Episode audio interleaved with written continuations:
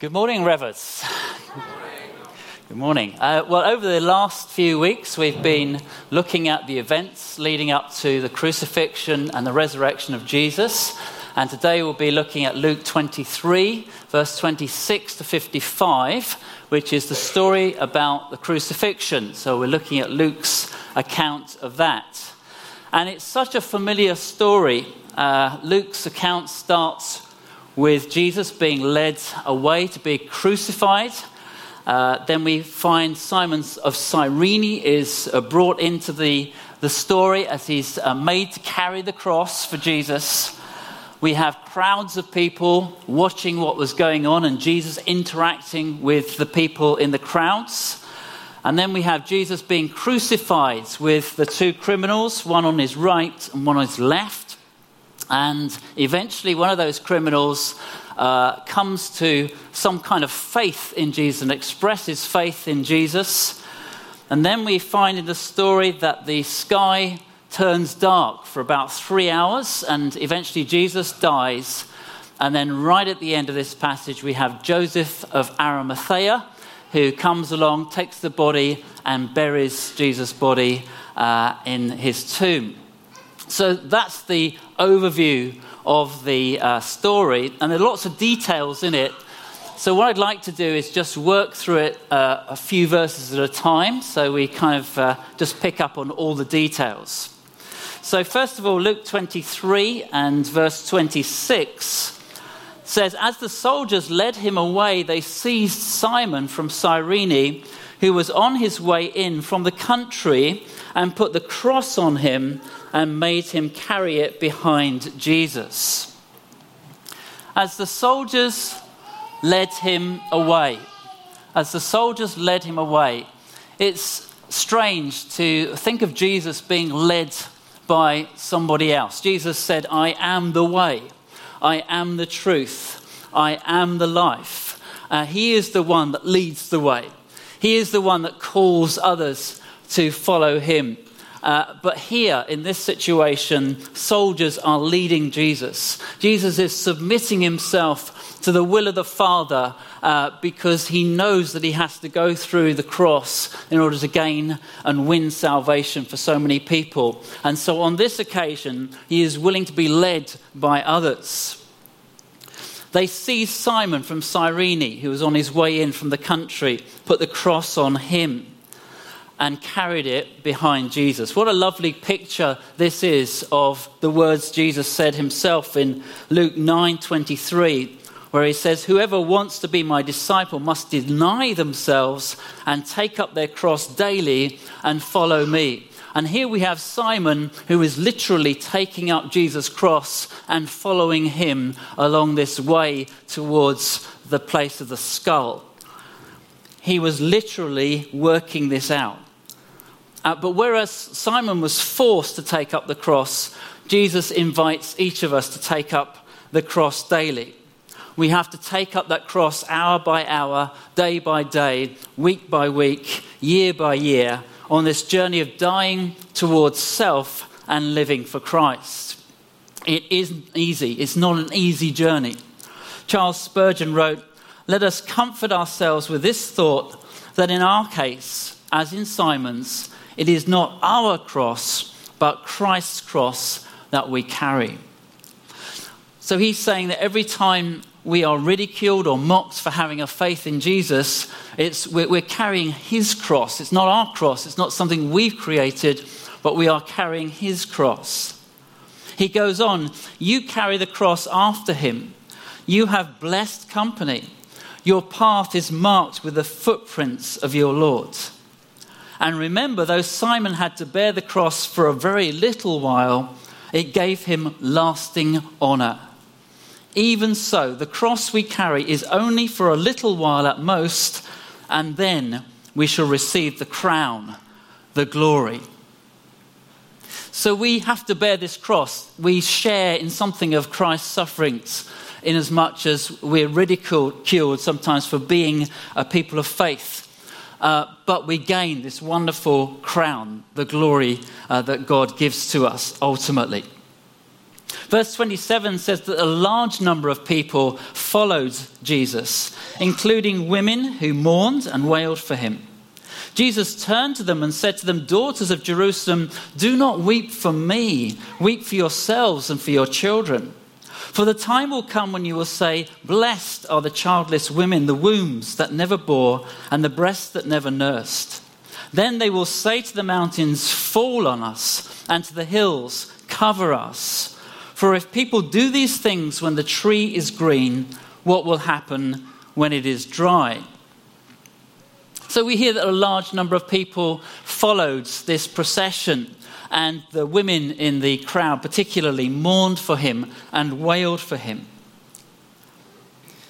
We don't have public executions in the UK now, fortunately, but when they did have them, it wasn't unusual for great crowds to gather. It was um, a great spectacle. And I think Jerusalem in this time was probably no different. The people gathered uh, to see what was happening. And when you've got somebody that's so, so well known, Jesus being a bit of a celebrity, I guess, in his day, more people would have come out to see what was going to happen. Some were there from a sense of pity. Some were there out of curiosity. Some were there because they were followers of Jesus. Wherever Jesus had gone in his life, crowds followed him. Uh, he miraculously multiplied food. Some people followed him because they thought, well, if I can get a free meal, that's, that's a great thing to do. Other people wanted to find healing for themselves or for their family members. But wherever he went, there were crowds. And this occasion is a different kind of crowd, a different kind of occasion. These followers were not expecting personal gain from being there. Some of them may be uh, just there because they were ghoulish spectators. They wanted to sort of look and see what was happening. Uh, but most of them were there because they were concerned uh, about Jesus and they seemed to be mourning, genuinely mourning for him. But even in this moment, Jesus has concern for the rest of the crowd, not just himself. He's saying to these people, You need to mourn and weep for yourselves, don't mourn and weep for me. Because he knew that the rejection of, of him meant the judgment of God was going to come on Jerusalem. When he speaks about weeping for themselves, he's thinking about the destruction of Jerusalem that is going to happen in AD 70. He's already prophesied about it previously uh, in the book of Luke. Um, but he knows that the Roman army are going to gather in AD 70, about 30 to 40 years' time. And they're going to flatten Jerusalem. They're going to tear down the temple. And he's saying to them, Weep for yourselves and the next generation, your children, because they will experience uh, this besieging of Jerusalem and this flattening of Jerusalem as Rome comes in uh, and the horror of the whole destruction of the city and the temple. That is why he's saying that childless women will be better off, and why they're going to say, let the mountains and the hills fall on us. And then we have this very strange saying for if people do these things when the tree is green, what will happen when it is dry? This uh, little proverb, this little saying, has puzzled commentators, but uh, there are different interpretations, but I would like to suggest that it refers to the Romans. And Jesus is saying, if the Romans abuse me uh, when I haven't provoked them, uh, what will they do to Jerusalem and to the Jewish people when they do provoke them in the future? And that is what happened in AD 70 that the Jews were uh, provoking the Romans. They were uh, annoying the Romans sufficiently that they came in and decided to take over the city and flatten it. Verse 32 says, Two other men, both criminals, were also led out with him to be executed. When they came to the place called the skull, they crucified him there along with the criminals, one on his right and the other on his left. And Jesus said, Father, forgive them, for they do not know what they are doing. And they divided up his clothes by casting lots. Isn't it extraordinary that Jesus is able to say, Father, forgive them, for they do not know what they're doing, in the middle of this desperate moment for him? He is looking at the soldiers and recognizing that they are just doing their job. They're doing the bidding of their commanders, but they're also doing the bidding of Satan himself And Jesus sees the bigger picture, he understands what's going on. When we're wronged, it's difficult not to get angry uh, and annoyed and uh, frustrated with the person that's right in front of us, but sometimes there's a hidden enemy at work. It's extraordinary that in this intense moment of pain and humiliation, Jesus is able to forgive his tormentors and they divide up his clothes by casting lots. Jesus had very few possessions. These possessions, or his last possessions, are taken away.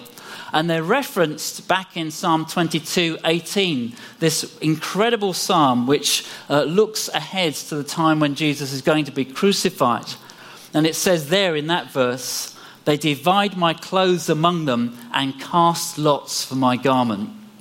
Such an accurate and detailed prophetic word pointing to this particular moment uh, recorded in Luke, a thousand years before uh, accurately prophesied. Verse 35 says, The people stood watching, and the rulers even sneered at him.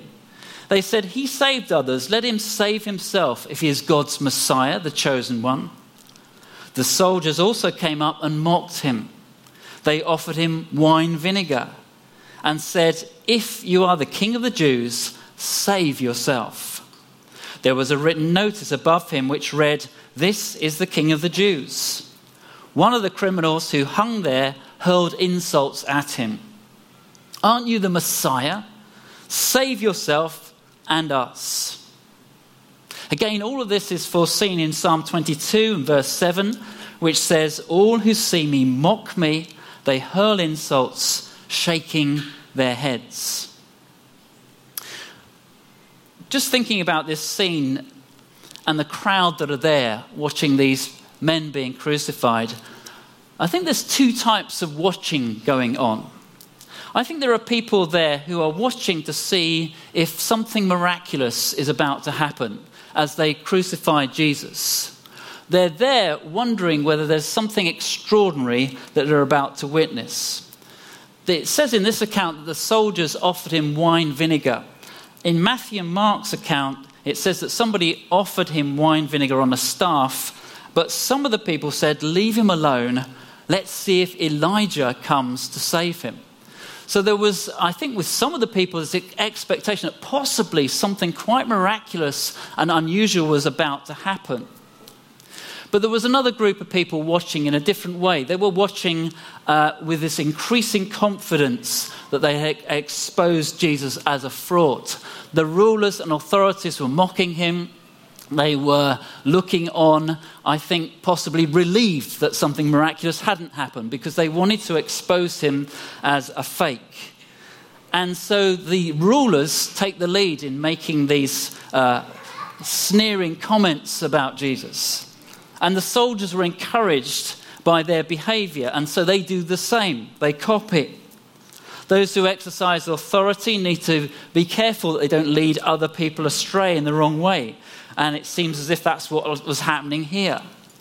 And then you have this sign on the top of the cross above Jesus' head, which says, This is the King of the Jews. Uh, it wasn't unusual to have these um, statements on the cross so that people knew why these criminals were being crucified. It was a charge, like a charge sheet. And so Jesus has got this sign saying, This is the King of the Jews. So, present tense, interestingly, rather than this was the King of the Jews or this man claimed to be the King of the Jews.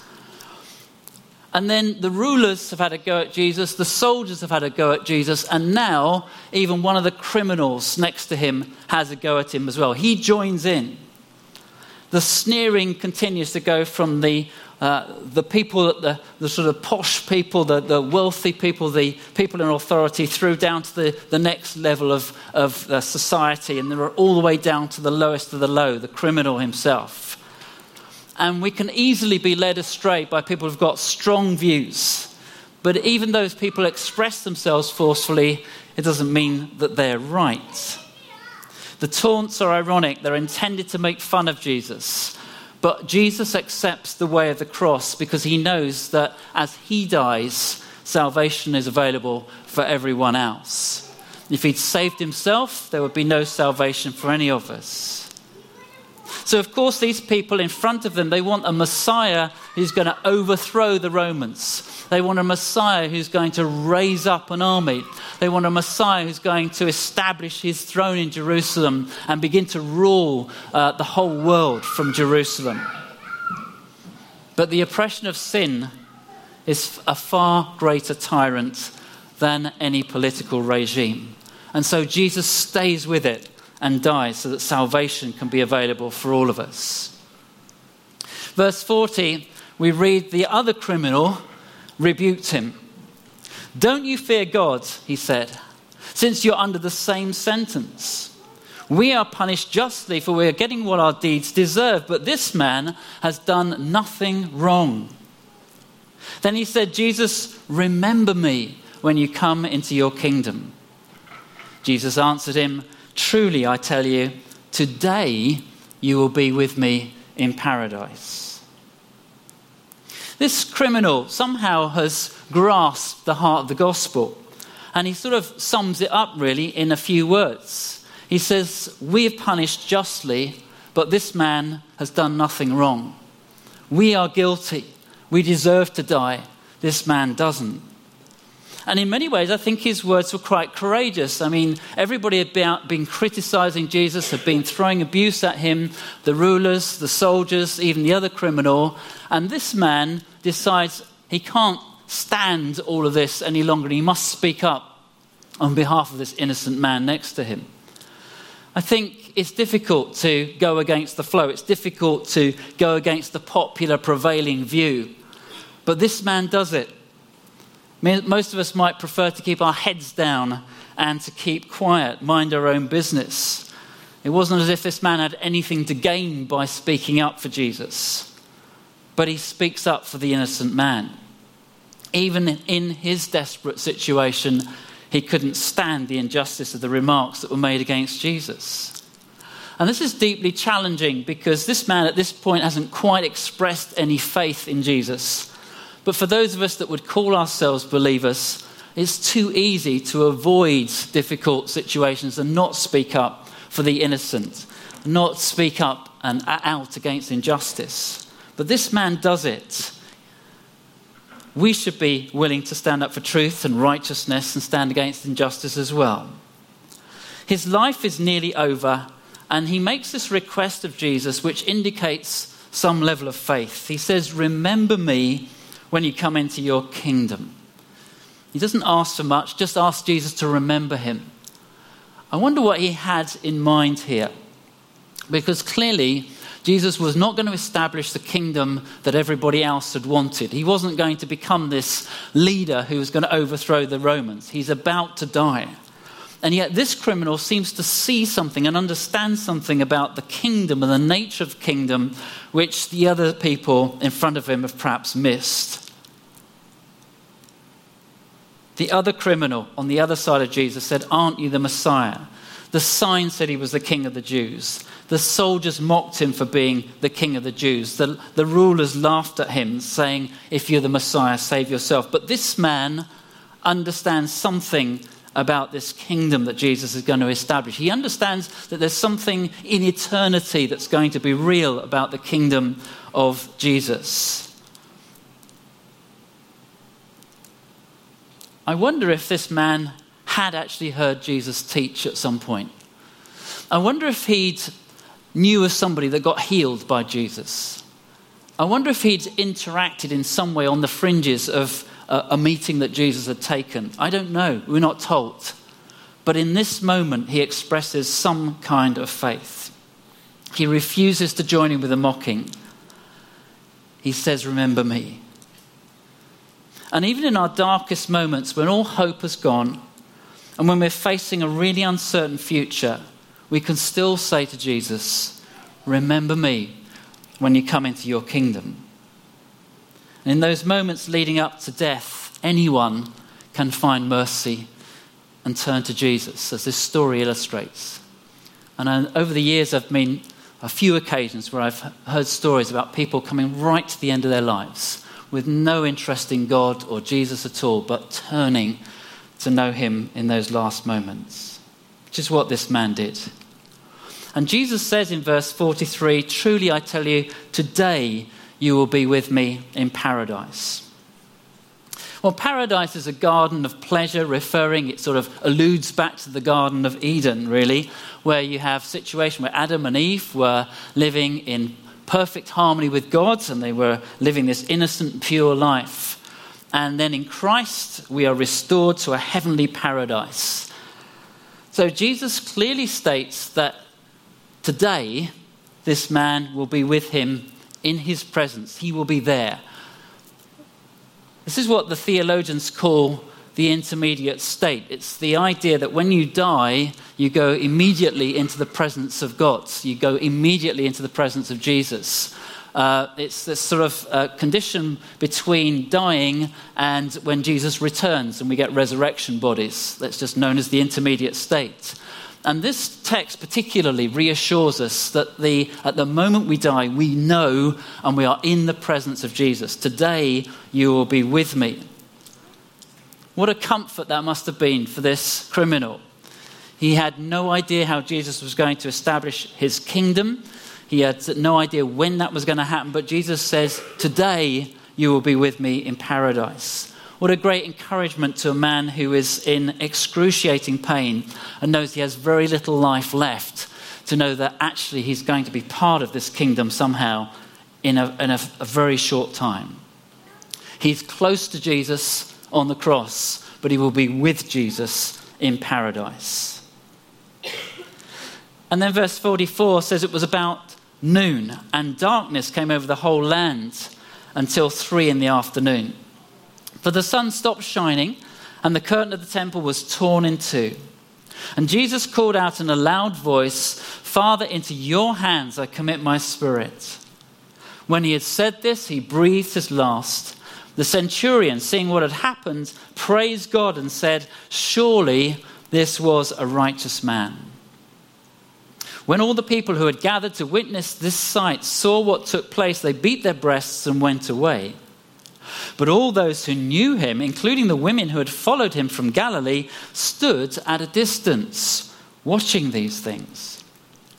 Now there was a man named Joseph, a member of the council, a good and upright man, who had not consented to their decision and action. He came from the Judean town of Arimathea, and he himself was waiting for the kingdom of God. Going to Pilate, he asked for Jesus' body.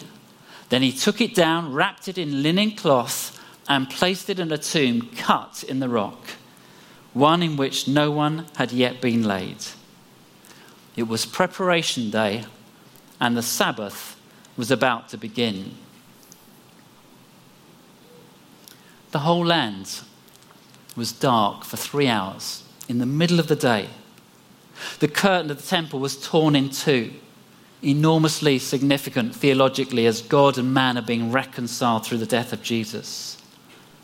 And then we have the, the reaction of the centurion. We discover another man here who believed in Jesus and expressed some kind of faith.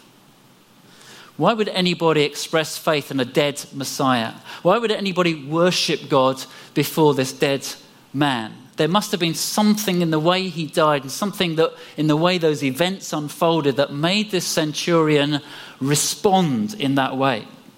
I mean, he would have, he'd have seen scores and scores of prisoners die, and no doubt some of them died in very dignified ways. But there was something very different about this man. And I think it must have been, as much as anything, the fact that the sky turned dark for three hours. There was that sense of foreboding.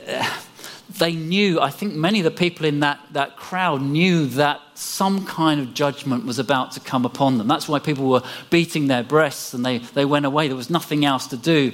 They knew that an innocent man had been crucified. And not just a man, but there was something special about this man. The sky had turned dark. They were distressed. Some of them may have thought back to the time of the plagues in Egypt, in Moses' time, when one of those plagues was this great thick darkness that came over the land and uh, was a judgment on that particular nation.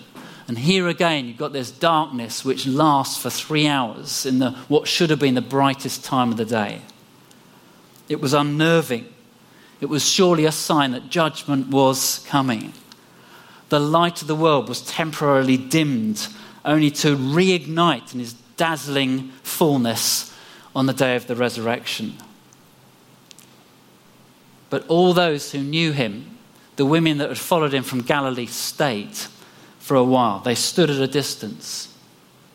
I wonder if even then some of them were remembering that Jesus had talked about resurrection and they were still watching to see what might possibly happen. And then finally, we have Joseph of Arimathea, who was another believer who comes and asks Pilate for permission to have the body and buries Jesus in his own tomb. I like the way that Luke has set up this story because what he's saying is that Jesus divides opinion. Jesus divides opinion, and the story demonstrates it. There's a wonderful quote from C.S. Lewis. He says, A man who was merely a man and said the sort of things Jesus said would not be a great moral teacher. He would either be a lunatic or else he would be the devil of hell. You must make your choice. Either this man was and is the Son of God, or else a madman or something worse. But let us not come up with any patronizing nonsense about his being a great human teacher. He has not left that open to us, he did not intend to. Jesus divides opinion. One commentary sums it up like this There is a whole range of reactions to Jesus, from cruel mocking to painful mourning, and each of us must face up to the claims of both his person and his death, deciding either for him or against him. Neutrality is not really permitted by Jesus' life and claims if one understands who Jesus saw himself to be. He divides opinion. You're either for him or you're against him. And as this story unfolds, we find we have three people or three groups of people who were against him. First of all, you had the rulers who mocked him. Then you had the soldiers who mocked him. And then finally, you had the criminal who mocked him. That's in the first part of the story.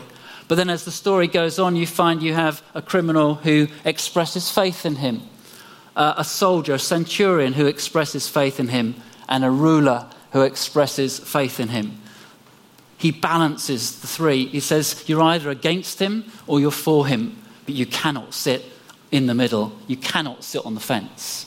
You can try and ignore Jesus, but ultimately, every knee will bow and every tongue confess that Jesus is Lord. And so you can't avoid him. You have to make that choice. You're either against or you're for. That's, the, that's the, how it works. He divides opinion. That's what Luke is saying. So, which side will you take?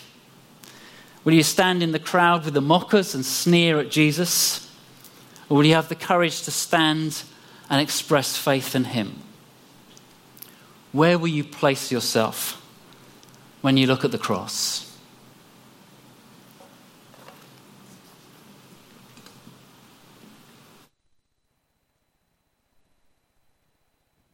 Why don't we just stand to our feet where we are?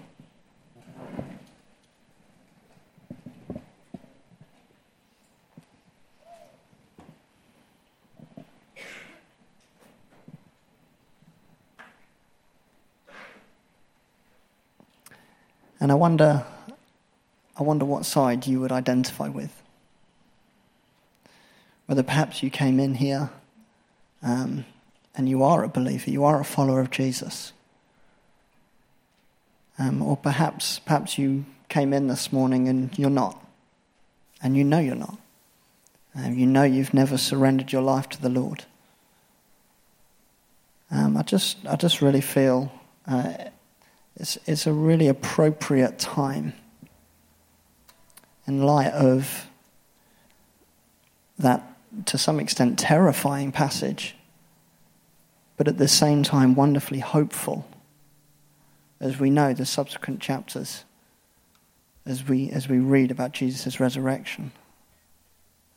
For those that did mock, for those that did scoff, for those that did hurl insults at him, it's a terrifying passage and we understand what, what the implication of that is. But for those that, that, that have surrendered their life, for those that, that acknowledge Him as King, as Lord, um, there is incredible hope in His death. Because you see, we recognize that in the death of Jesus, He died for the sin that we owed. Sin in the Bible is, is, is wrongdoing, it's rebellion, it's selfishness, it's pride it's turning away from God and doing things our own in our own strength. But actually, through Jesus' death on the cross, he dealt with all of that sin. He dealt with that grey in the middle. He dealt with that, with that sitting on the fence, as Malcolm was talking about, that we can no longer sit in that place. That we have to decide will we accept his death on the cross? Will we surrender um, our life to Him, repent of our sin, and put our trust and faith in Him, as those three people did?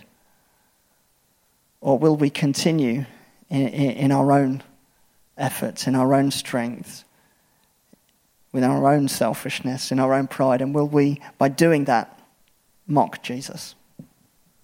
And we have to, we have to face the reality of that. So I'm just going to give just a couple of seconds just for us to pause and just reflect. It may be that, you know, you are somewhere in your own heart and you don't know if you're fully all in. Perhaps you prayed a prayer once, or, or perhaps you, you may even call yourself a believer, but actually, having understood, having looked at Jesus on the cross once again, you come to the point just, just wanting to still your heart and just recommit yourself and say, Lord, I'm all in. I want to surrender to you.